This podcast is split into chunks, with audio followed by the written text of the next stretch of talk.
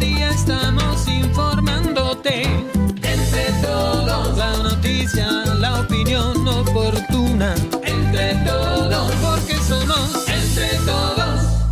Amigos, gracias por acompañarnos. Listos para una edición más, edición de viernes aquí de su informativo Entre Todos. Les recordamos que estamos transmitiendo a través de nuestro canal de YouTube Entre Todos Digital.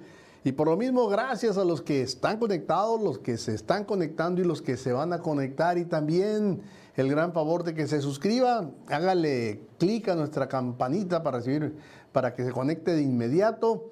Y ya estamos con usted, es Entre Todos Digital. También estamos transmitiendo por Facebook y es igual, y Entre Todo Digital. También lo hacemos por nuestro portal de noticias entretodos.com.mx. Y muy temprano amanecemos en Tucson, Arizona, a través del canal 14. Allá estamos por la cadena Estrella TV. Y también la manera de comunicarse. Recuerde que estaremos listos. Podemos recibir sus comunicados. Facilito, ahí está. Hágale. Bueno, escanee nuestro código QR. Los dos están activos. ¿eh? Estamos en ausencia de Víctor Mendoza, pero aquí tenemos abierta su línea de comunicación.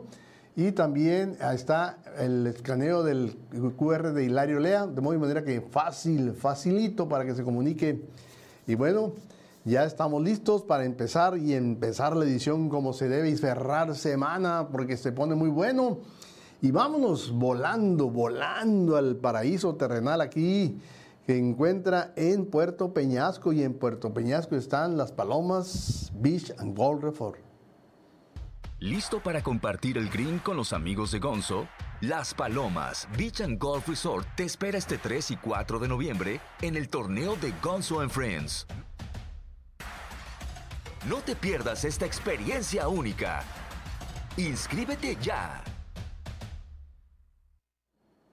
A todo lo que ahorita nos reportan el torneo de golf, pero mañana recuerde que dentro de las enormes tradiciones que maneja las Palomas. Está también mañana el Día de los Muertos, la celebración para el Día de los Muertos con el famoso desfile de Catrinas. Recuerde que también la exhibición de altares de muertos, las estructuras monumentales, va a ser Alfonsina, la sirena del desierto y el dios Poseidón, de más de 10 metros de altura, nos dicen.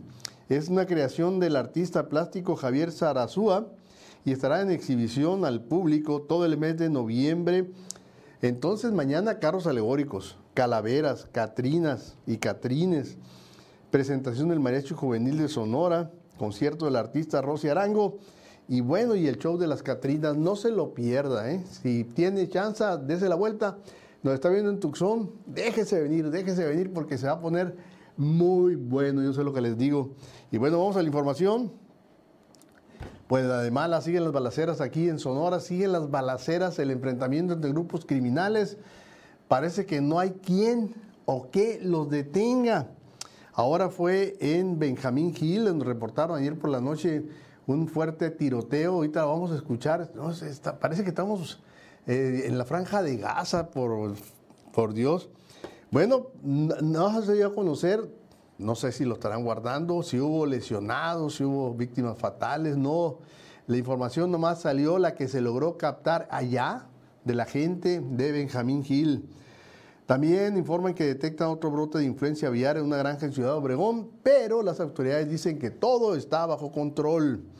Y anuncia Xochitl Galvez que el lunes va a estar aquí en Hermosillo, trae varios eventos el principal es presentar su informe como senadora. Claro, pues ya a decir, oye, ¿a poco viene de tan lejos para presentar un informe? No, viene a placearse, pues, también, igual, como todos. Viene a darse, a, agarrar pueblo, a mm, saludar, a papachar, que es dejarse ver, porque el que no se deja ver, pues no vende, no salen las encuestas. Vamos a ver qué tal la reciben Está comparándose con el fenómeno Fox. Vamos a ver si es cierto. ¿eh? El lunes se va a saber si es cierto. ¿Qué tanto pegue trae Xochitl Galvez aquí en Sonora? Y también una muy buena noticia, la arquera sonorense y hermosillense Alejandrita Valencia. Pues, ¿qué cree? Pasa cuarto de final allá en competencia de arco en los Panamericanos de Santiago de Chile. Esa es muy buena noticia. Qué bien, felicidades. En cuanto al dólar, si piensa ir a, a los Yunites, no se mortifique que no ha subido, no se ha movido, está en la barrera de los 18, 18, 10 es el dólar a la compra, a la venta, perdón, y en la compra está por abajo de la barrera de los 17. De muy manera que si tiene dólares para vender, espérese porque ahorita están muy baratones comparados, desde luego. Y en los videos que son noticia en la web, bueno, miren, aquí hay un consejo, dice que no permitas que baile suelto tu amigo el pelón. Ya se imaginarán que todos tenemos un amigo que son pelones cuando ando tomado en la fiesta de la boda porque verá lo que hace, verá lo que hace el pelón, híjole, por eso no los invito, porque luego sale peor. En fin, todo eso le tenemos y se pone muy bueno, ¿eh? No se me vaya a ir porque esto se va a poner de bueno a mejor. Y esto es una cortesía de Las Palomas Beach and Golf Resort. Este 4 de noviembre, ven a Las Palomas Beach and Golf Resort y celebra con nosotros nuestro espectacular desfile de Día de Muertos. Disfruta de música en vivo y saborea la tradición con antojitos mexicanos. Y a nuestro nuevo invitado monumental, el Dios Poseidón. Reserva tu lugar ahora. Ya estamos de regreso y rápidamente vámonos a nuestro portal de noticias, qué es lo que tiene hoy, que cada vez se pone mejor. Vamos a ver qué nos tiene George esta ocasión. Bueno, Xochitl Galvez arrancará gira en Sonora por su quinto informe de trabajo, lo que le estamos a decir. Ahorita le vamos a dar más detalles de qué es lo que va a hacer, qué eventos tiene. Se va a reunir con mineros, se va a reunir con productores, en fin. Realiza el último dios la pequeña Luisa Yareli, la pequeña de cinco años que murió atropellada y luego el conductor se dio la fuga. Le dieron el último adiós y fue todo con ambiente de cumpleaños, porque a ella este día, este día precisamente, le iban a hacer su fiestecita de cumpleaños, porque cuando cumplió el 26 de octubre, su, su mamá no tenía dinero para hacerle una fiesta. Y dijo, te la voy a hacer a principios de noviembre. Este viernes le iban a hacer la, el pastelito, iban a hacer para invitar a sus amigos. Y fíjense, la tragedia le ganó, lamentablemente. Bueno, también le vamos a presentar aprueba el INE los criterios para debates electorales del 2024 y bueno, por ahí también traemos una nota, luego la vamos a mostrar. López Gatel le está pidiendo que lo enjuicien y es un senador de Morena, debería ser llamado a, juicio. Dice, él, los senadores de Morena ya están cuestionando a López Gatel. Ande pues, a ver si es cierto. Ahí está, miren. López Gatel, pues es que no puede ser posible alguien que hizo el daño que, ocasionó con su negligencia por andar solapando, por ser el peor de los alcahuetes, por seguirle el rollo al presidente, aún a sabiendas de que lo que estaba diciendo el presidente estaba totalmente errado, como cuando aquel spot que hizo que convidó que la gente saliera en medio de la pandemia, cuando dijo, si mueren 60 mil sería un desastre, cuando no se no, apoyó el uso del cubrebocas. ¿Se imaginan? Y todavía quiere ser candidato. Eso se llama infamia, ¿eh? donde quiera, como me la pongan, pero bueno, ya habrá quienes le, le sigan el rollo. Vámonos a seguir con notas de violencia. Nada agradables, por cierto, pero ¿qué le vamos a hacer?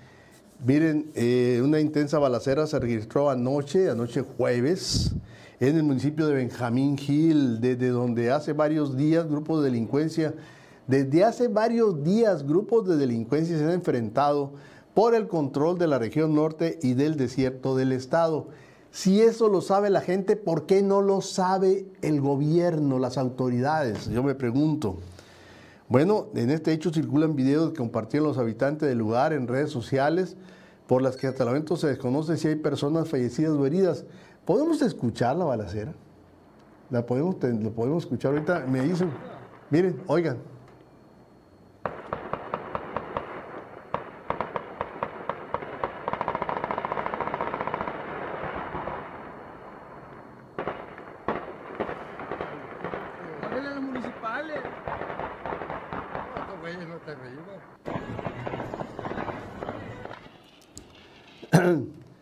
¿Oyeron?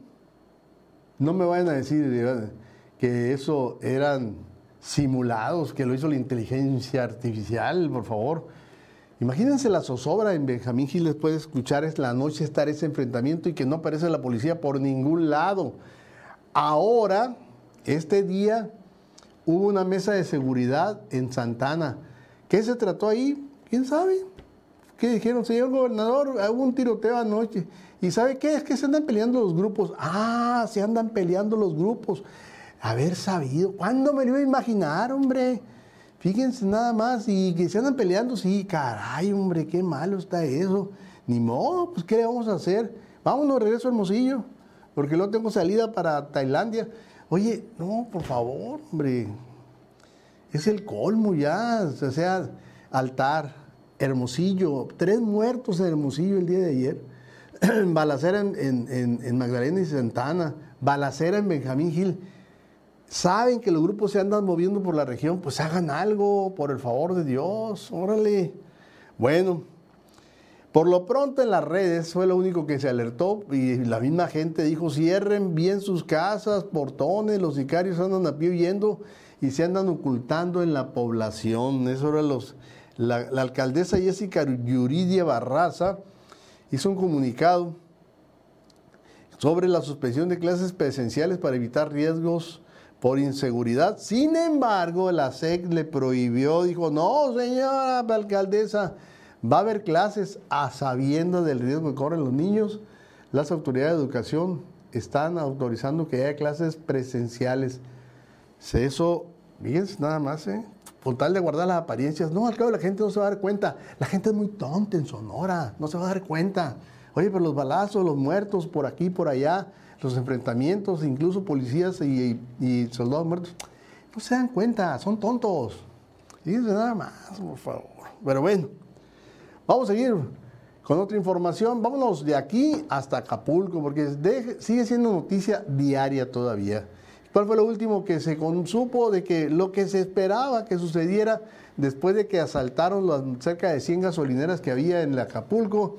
Pues, ¿qué creen? Los que se quedaron con la gasolina la andan vendiendo como guachicol. Y están vendiendo nada menos que a 40 pesos el litro. ¿Quiere usted?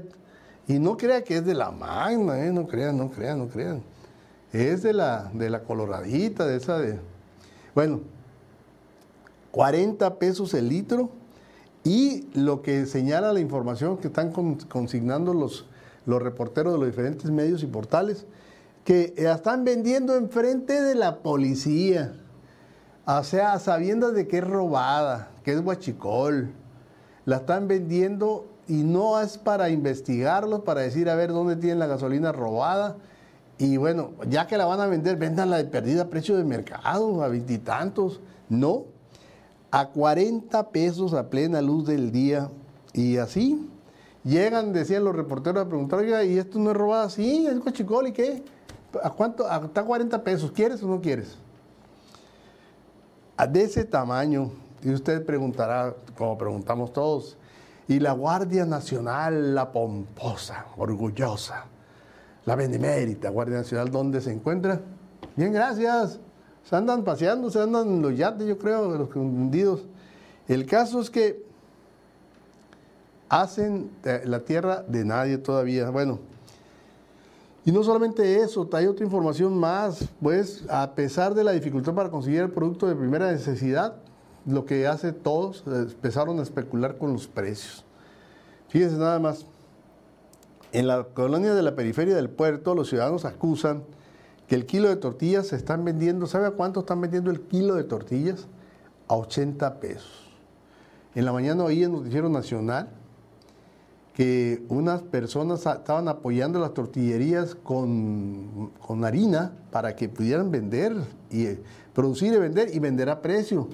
Pero lo están vendiendo a 80 pesos. Esos son abusones, ¿eh? Son abusones. A sabiendo de que la gente primero no tiene trabajo.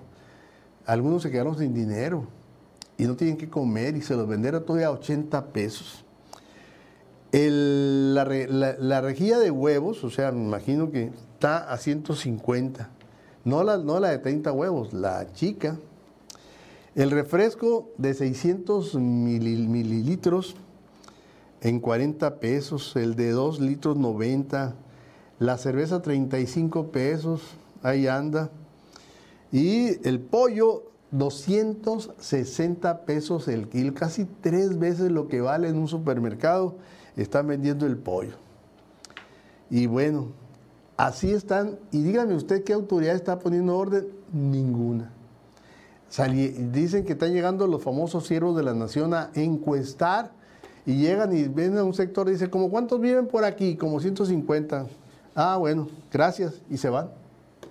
Al rato volvemos, al rato regresamos. Es todo lo que preguntan. Y luego van a llegar allá a decir, no, pues hay tantas gentes y etcétera, etcétera. ¿Y cuánto hay que entregarles tanto dinero? Yo se lo llevo, ya saben, pues al estilo. Bueno, ahí está. Ahí está. Todo esto consignado, todo eso lo encuentro en los portales de noticias. Ahora esta sí es nota positiva para que vean de lo que está pasando allá en Acapulco. Fíjense que una palapa, una palapa, un restaurante, una palapa que está pues ahí en la, cerca de la costera, quedó intacta, no le pasó absolutamente nada. Y a los alrededores se ve que están hechos pedazos los otros, eh, eh, eh, edificios, restaurantes, negocios. Quedaron barridos y a la palapa, ahí la estamos viendo en pantalla, no le pasó absolutamente nada. Está, imagínense nada más, está por la calle Fernando Magallanes, pues es igual, no sé dónde quedará eso. Se aprecian los inmuebles dañados por todos lados, pero la palapa no le pasó absolutamente nada.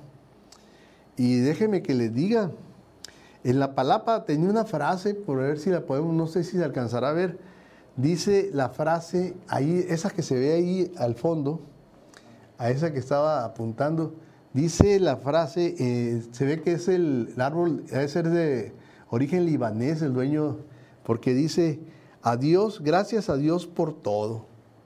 Y vaya que está dando gracias a Dios porque no le pasó nada. ¿Por qué? No sabemos, nadie sabe.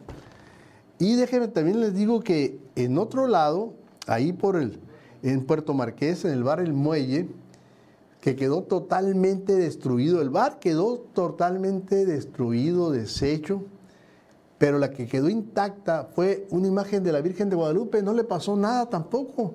Expliquen eso. Miren, Ahí está la imagen de la Virgen, hasta con sus flores. Y no le pasó, mire, tiene flores, ¿no? Las flores que, con que adornan, no le pasó nada a los foquitos. Ahí está, esto es en el bar El Muelle, en Puerto Marqués. Y impresionado, bueno, tampoco el hielo, pero bueno. Eh, pero a la Virgen no le pasó absolutamente nada. Y vean los alrededores, despedazados en donde estaba el bar, bueno, el restaurante, pues más que, más que bar es un restaurante, el muelle. Bueno, es cosas que nos llaman la atención.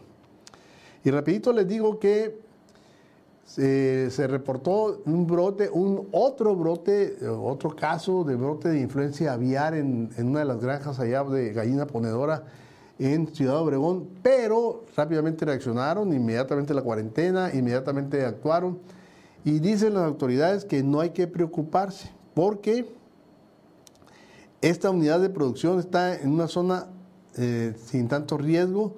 Además fue despoblada porque no existe, lo, o sea, obviamente sacaron a todas las gallinas de toda la zona que estaba ahí para evitar que se cundiera el contagio, porque ya sabe que esa enfermedad entre las gallinas es sumamente contagiosa. Bueno, el área focal y perifocal se tomaron muestras a personas que viven en la zona aledaña a las granjas con resultados negativos, por lo que se descarta de que esta enfermedad haya, se haya brincado ah, y haya contagiado a seres humanos, qué bueno. Y también confirman que el consumo de carne de pollo y de huevo seguro, ya que las granjas afectadas por la influencia aviar son cuarentenadas y despobladas, es lo que están diciendo. Y bueno, y ahorita vamos a ir a hacer una pausa porque viene un tema muy interesante. Eh, debíamos de invocar esa figura en los desastres, ¿no? Es una figura emblemática en momentos de desastre porque él impidió un gran desastre. Nos referimos a Jesús García Corona, el hermosillense que salvó a Nacosari y del que nos va a hablar Joaquín Robles Linares. No se lo pierda. Entre todos, porque somos entre todos.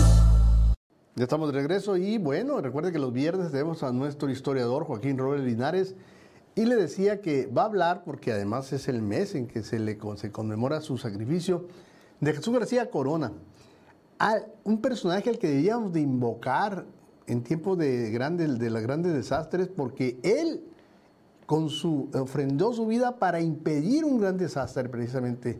Y aquí tenemos a Joaquín Raúl Linares, pues historiador ya reconocidísimo. Joaquín, buenas noches.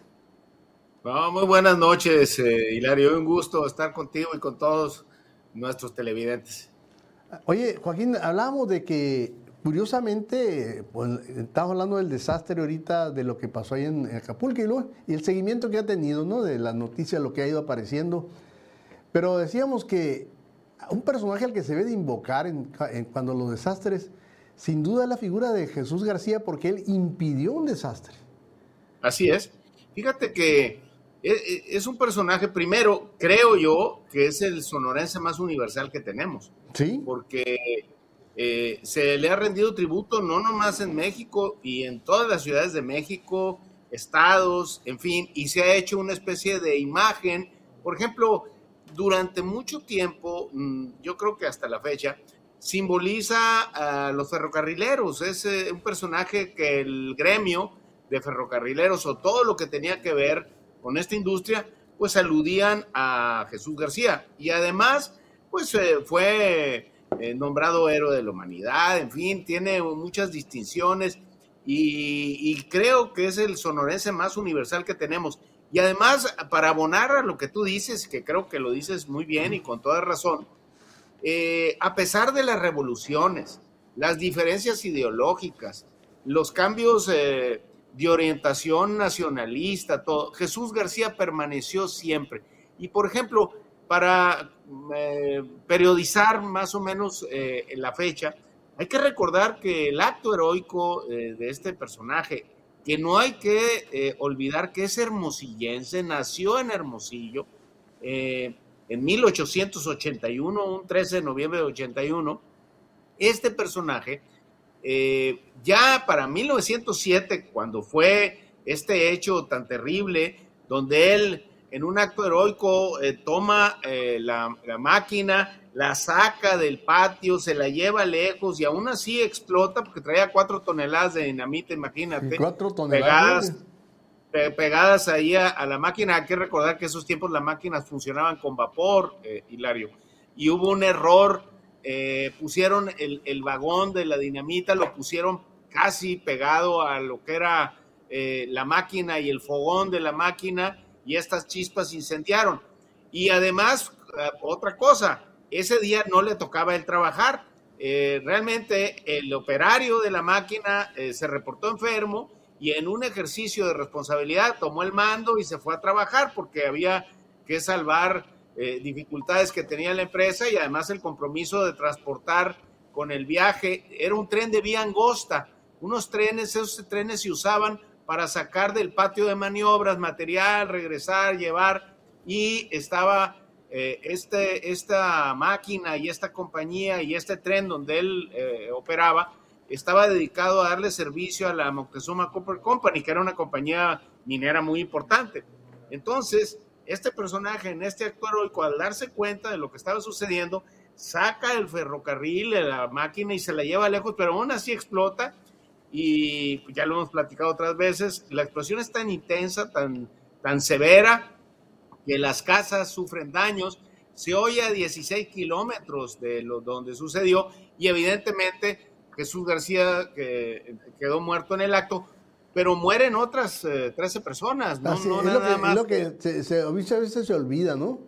Digo, las grandes tragedias, las figuras resaltan, pero también alrededor hay una serie de víctimas que, que se nos no, Sí, hay una serie de víctimas y muchas veces, a veces uno uno ve ahí por las calles de México, que me ha tocado ver, que veo de repente mártires eh, de Nacosari. Bueno, pues sí eran mártires, porque fueron varios, este, incluso niños. Hay un acta eh, que consiguió un muy buen amigo, historiador de Nacosari, Jesús Ernesto Ibarra, donde narra, el acta está firmada y vienen los nombres de los niños, eh, de los personajes y de las desgraciadas víctimas e incluso los heridos, porque además de las víctimas, hubo heridos, unos de consideración y otros eh, de leve. es muy, muy, eh, la, eh, la, el acta es muy, muy puntillosa en todos los, los datos y es un documento valioso. Obviamente algunos de los graves pues murieron después. Pero este hecho, que bien dices, es un acto heroico que yo creo que tenemos que reivindicarlo y además permanentemente recordarlo. Eh, es un hecho que se acerca ya el 7 de noviembre, ya pasó más de un siglo, fue en 1907, pero por ejemplo el gobierno de Porfirio Díaz de inmediato lo retomaron y lo hicieron un ejemplo. Eh, muchas generaciones, entre ellas la mía, creció haciéndole honores a Jesús García, eh, el héroe de la humanidad, en fin, este, dando señales y coordenadas morales para aquella juventud o aquella niñez que eh, debíamos tener conciencia de los que eran los demás, pero también de lo que era vivir en comunidad, porque a final de cuentas es un acto de Jesús García que reivindica el vivir en comunidad, porque él saca el tren, se lo lleva precisamente protegiendo aquel pequeño poblado que era Nacosari.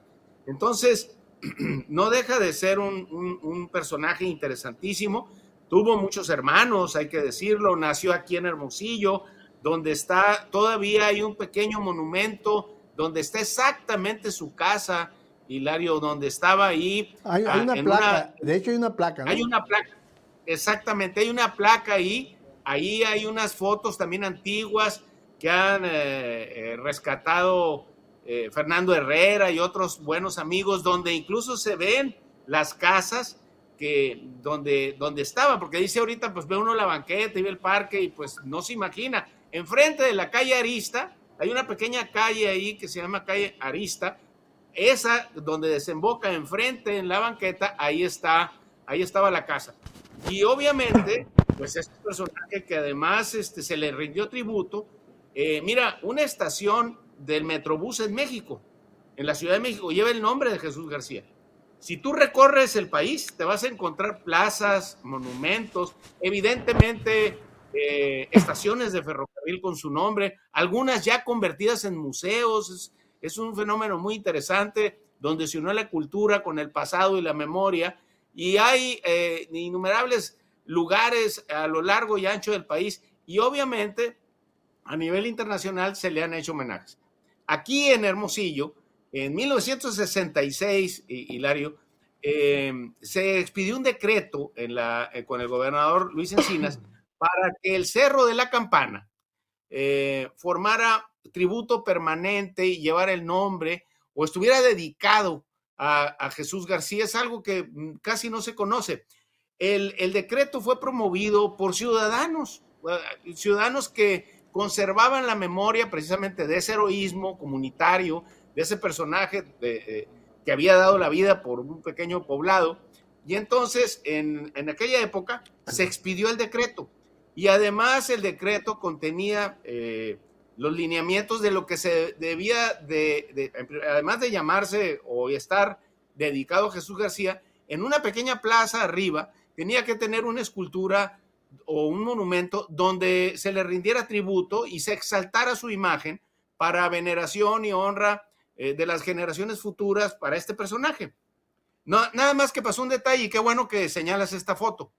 En aquellos años 60, eh, que se iniciaban las comunicaciones, como hombre de televisión que eres, tú sabes que el proyecto de la, de la, de la Olimpiada fue más allá que un proyecto deportivo, se, se, utilizó para enlazar al país en, en, las telecomunicaciones. Los que eh, crecimos en aquellos años, sabíamos pues que no había, eh, oíamos el radio o veíamos los programas que venían enlatados de la Ciudad de México, pero no teníamos televisión en tiempo real de lo que estaba sucediendo en la ciudad.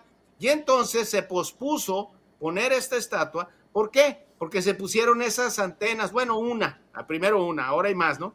Una antena eh, con un programa muy eh, ambicioso que se hizo en la época, además muy exitoso, que se llamaba de colocación de microondas, no sé si te acuerdas. Las famosas microondas. Las famosas microondas que iban de cerros en cerros.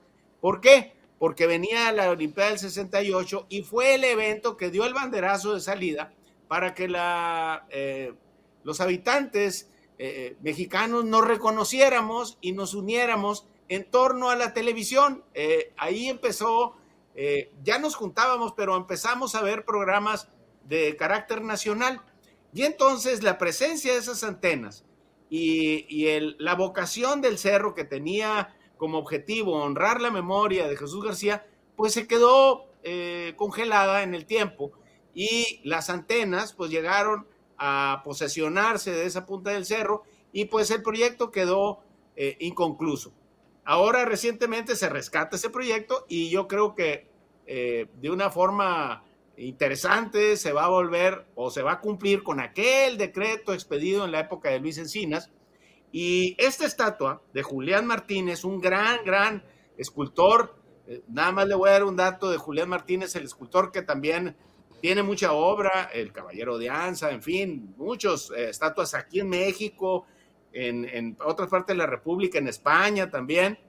Era niño de Morelia, era un niño que había llegado con la inmigración española y él hace esta figura muy, muy bien lograda de, Jesús García. Y esta, el destino en aquellos años, en los 60, era arriba del cerro y se pone en esa plazoleta que se hizo ahí en el, en el, Parque Madero en los años 70. Creo que fue en la, en la presidencia de Ramón Ángel Amante, creo.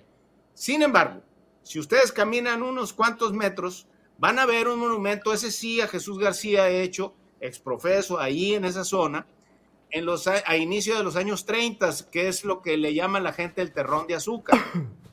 Ese monumento está hecho por dos grandes artistas, eh, Fermín Revueltas, que es un, hombre eh, que pertenece a una familia muy importante de artistas en México, que murió muy joven, pintor, escultor, grabador, y Ignacio Azúnzulo. Ellos hicieron esa obra que tiene, eh, es un cubo con cuatro relieves y esos relieves simbolizan el sacrificio de Jesús García y curiosamente es una de las pocas obras con una influencia art deco en Hermosillo.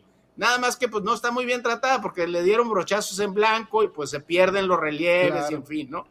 Pero creo que va a servir todo esto para poner en el cerro a, este, a esta estatua de este gran personaje y revalorar la obra que está ahí en el ser, en, a la entrada del Parque Madero, hecha por estos dos personajes en los años, a inicios de la década de los 30. Eh, esta, tengo entendido de que eh, fue, ya, ya está hecho, el, el, cambio ya hecho, ahí ya está, he estado viendo imágenes del retiro de, la estatua, y que se va a ser inaugurado el 13 de noviembre, que es la fecha de su cumpleaños. Así es. Fíjate que eh, la estatua Obviamente, eh, Hilario, eh, la, mayoría de las personas creen que las estatuas no les pasa nada, ¿no? Las estatuas también eh, sufren y hay que darles tratamiento y si las... Y si las toma alguien que no tiene experiencia en eso, sucedió hace unos años con el caballito en la Ciudad de México, que se lo dieron a una compañía constructora y casi lo echan a perder, casi lo acaban, ¿no? porque le echaron ácidos y no sé qué. Las no, pues aquí simplemente la, la, de Carranza, que la, que la dejaron abandonada, pues. La dejaron abandonada. Las, incluso hay, hay, eh, voy, a, voy a hablar de algo chistoso, pero al mismo tiempo dramático, porque acaba con las estatuas. Hay una especie de oxidación eh, en los bronces que le llaman eh, el cáncer de las estatuas. Si no lo atiendes a tiempo, también se oxidan, se echan a perder, y lo que hay que proteger es lo que los escultores llaman la pátina. Esa, esa superficie verdosa que, cubre las estatuas, pero que también las protege. Afortunadamente tengo entendido que la estatua ya está en restauración, porque obviamente durante tanto tiempo al intemperie, eh, sin el cuidado y sin también la vigilancia, porque hay que vigilar las estatuas, autoridades, hay que vigilarlas, hay que iluminarlas, hay que tener cierto cuidado con nuestro patrimonio histórico. A mí me llama mucho la atención y discúlpeme que haga una crítica, están muy en la modernidad con otras cosas y que patrullas eléctricas y que no sé qué, pero el patrimonio histórico lo tienen tirado. No les cuesta nada ponerle iluminación LED que no, que no, no cuesta, ¿no? Pero bueno, el caso es que esta estatua eh, ya están dándole tratamiento afortunadamente para ponerle en una plaza digna ahí arriba del cerro. Y pero también hay que considerar lo que comentábamos, que debe de cuidarse, ¿no? Porque las estatuas han sido vandalizadas.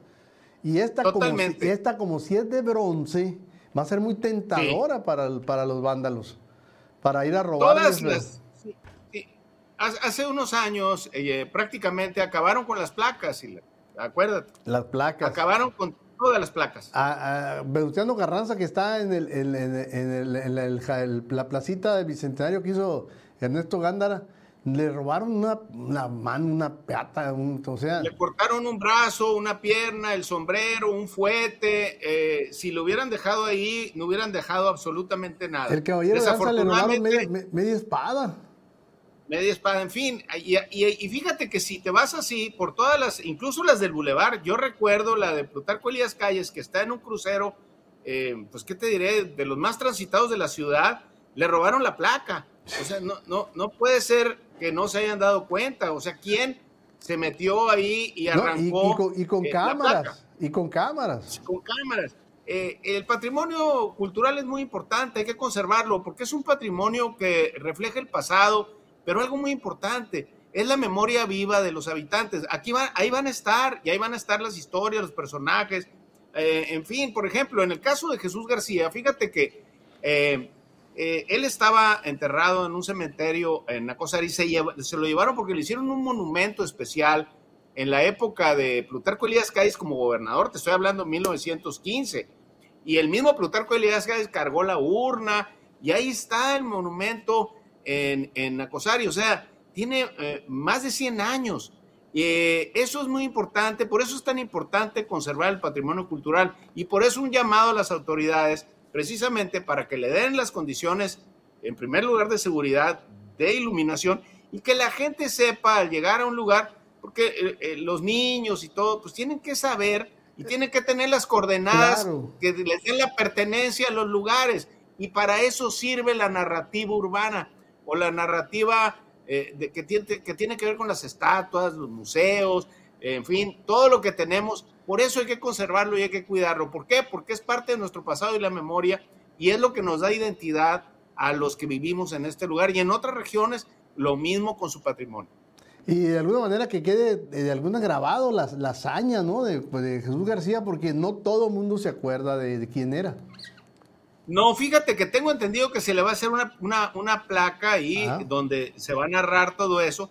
Y ahora hay, cuando uno viaja, pues se da uno cuenta que la, modernidad también llegó a las estatuas. Hay, ahora eh, lo, que son esos como códigos de barras que uno pone en un teléfono y de inmediato sale la historia. Y en diferentes idiomas. y diferentes idiomas. Así es.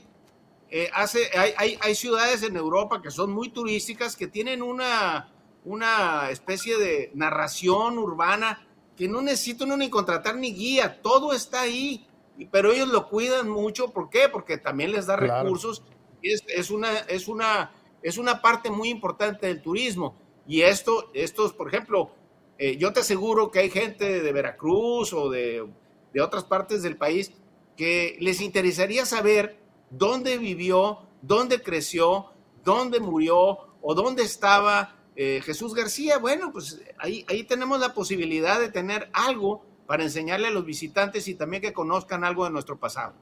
Eh, eh, Joaquín, como siempre, muchas gracias, muy, muy ameno y muy, muy claro.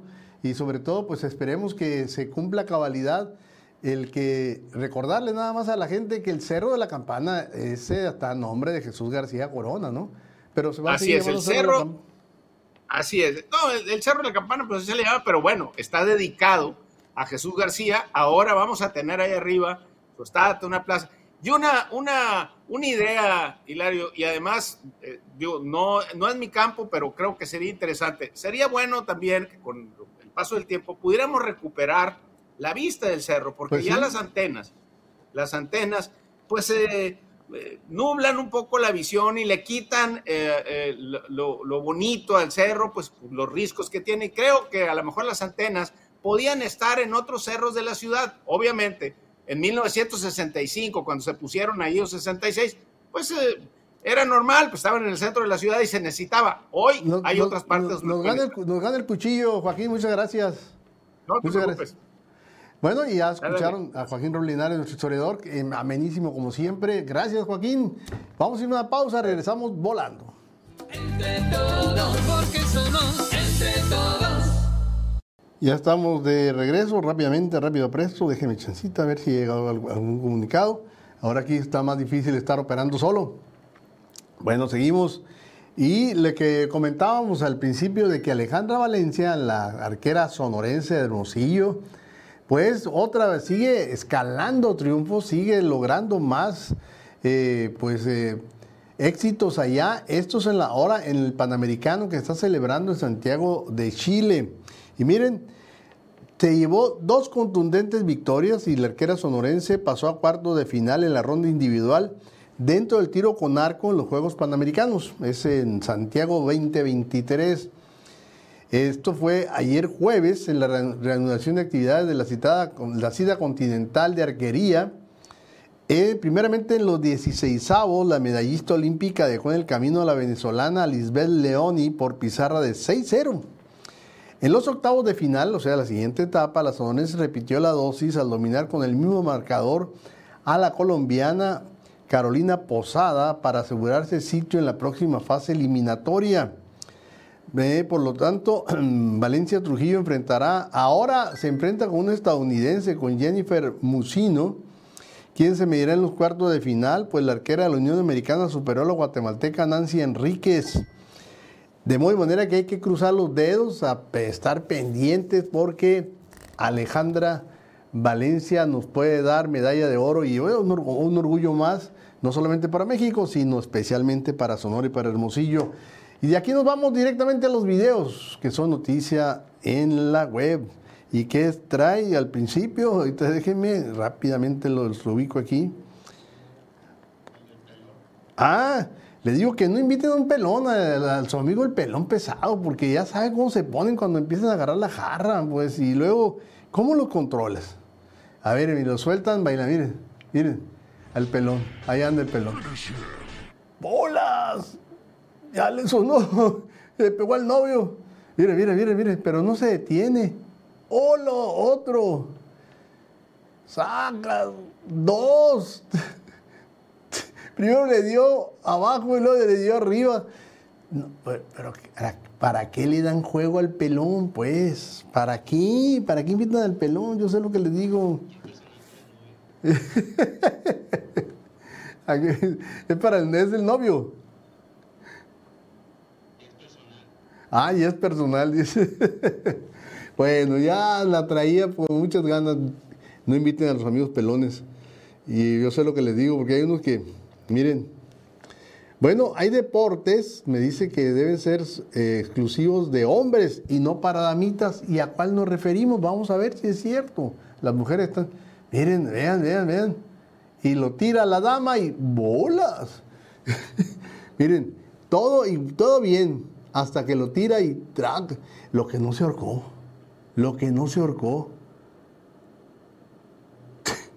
no, mis queridas y adoradas damas, está bien, entren en ese deporte, nada más que pongan mucha atención cuando tiren el aparatito para arriba, porque ya ven lo que le sucedió a esta dama. Bueno, vean, díganme si este video que está en redes sociales no es lo, de la política mexicana. Van a ver a dos perros que se pelean. Mira, ahí está, ahí se pelean por, la, por las croquetas. Y en lo que están peleándose, en lo que están agarrados, llega otro. Y, es exactamente lo que estamos viviendo ahorita en México. Están agarrados los chairos contra los fifís. Están así mordiéndose, todo agarrando. Y llegan los políticos y se comen lo de los mexicanos. Y mientras los mexicanos todos peleados como perros, literalmente como perros. O sea, es, el mejor ejemplo, vean. Agarrados y llegó el otro y se comió. Ay, Dios mío, pero bueno. Esa es la realidad, la realidad real, dirían por ahí, ¿no? Bueno, vamos a la información. Ahorita encuentro, me voy a poner al tiro. Bueno, vamos a la información. Fíjense que, pues una nota un tanto triste, ¿no? La de la pequeña Luisa, la pequeña de 5 años, porque ya había cumplido los 5 años, lo cumplió el 26 de octubre. Fíjense que fue que murió atropellada allá en, desde, en Mártires, la colonia Mártires de Cananea fue despedida recordando en su funeral que estaba por celebrar la fiesta de cinco años, que ya había cumplido, pero se le iba a celebrar precisamente este día. Por eso, si ve usted su ataúd y la funeraria, adornada con, como si fuera un cumpleaños. Es que le, iban le habían ofrecido la fiesta a la pequeña para este día, incluso ahí estaba su muñeca de, piñata. Esto fue hoy al mediodía. Fueron los servicios de, se llama, ella se llamaba Luisa Yareli, ya de cinco años, pero pues era una niña. Y de todo recordamos que falleció por ser atropellada y el, conductor se dio a la fuga. Todavía es momento de que no ha sido detenido, cuando menos no se ha hecho oficial que lo hayan logrado capturar. Ahí hubo una caravana donde iban sus amigos, su familia, y fueron, lo llevaron con sus abuelitos, porque sus abuelitos querían verlo por última vez. Y fue muy triste, pero al mismo tiempo, pues, muy eh, recordándola con la alegría que tenía ella y la, y la ilusión que tenía de celebrar en su fiestecita de cinco años. Ahí estamos viendo eso. Qué tristeza, ¿no? Pobrecita. Bueno, vámonos. En Puerto Peñasco estamos presumiendo que hay unos eh, Catrina, bueno, el- le llaman el- las, las figuras del Poseidón y hay este, y se fue el otro nombre, ahorita lo voy a acordar, que mide más de 10 metros. Imagínense, impresionante se ven las figuras ahí que, van a estar presentes mañana en el desfile de las Catrinas, en la, manifestación por el Día de Muertos en Las Palomas Beach Resort. Recuerden, no se le olvide. Ah, pues en Vallarta mandaron una información de que tienen la Catrina más grande del mundo. Pues las Catrinas nomás las tenemos en México, pero bueno. Tiene récord Guinness por la más alta del mundo con 22 metros con 64 centímetros. Ahí la estamos viendo. Este año la Catrina de Vallarta tiene un atuendo diferente con vestimenta oscura y un sombrero. Y este y precisamente el día 1, el día de Todos los Santos, fue la inauguración, reinauguración, porque ya, ya la han presentado, pero esa, el tamaño que tiene es de 22 metros con 64 centímetros. 22 metros con 64 centímetros es poquito más abajo que la, bueno, no poquito, es una tercera parte más abajo que la catedral. Para que tengan una idea, una referencia, ¿no? Ahí está. Y bueno, para nuestros amigos, ah, caray, vámonos a, la, vámonos a despedir de Tucson, Arizona. Ya estamos despidiendo. Nos vamos a ver el próximo lunes sin falta. Ya saben, nuestros amigos, que la pasen a todo dar. Entre todos, porque somos entre todos.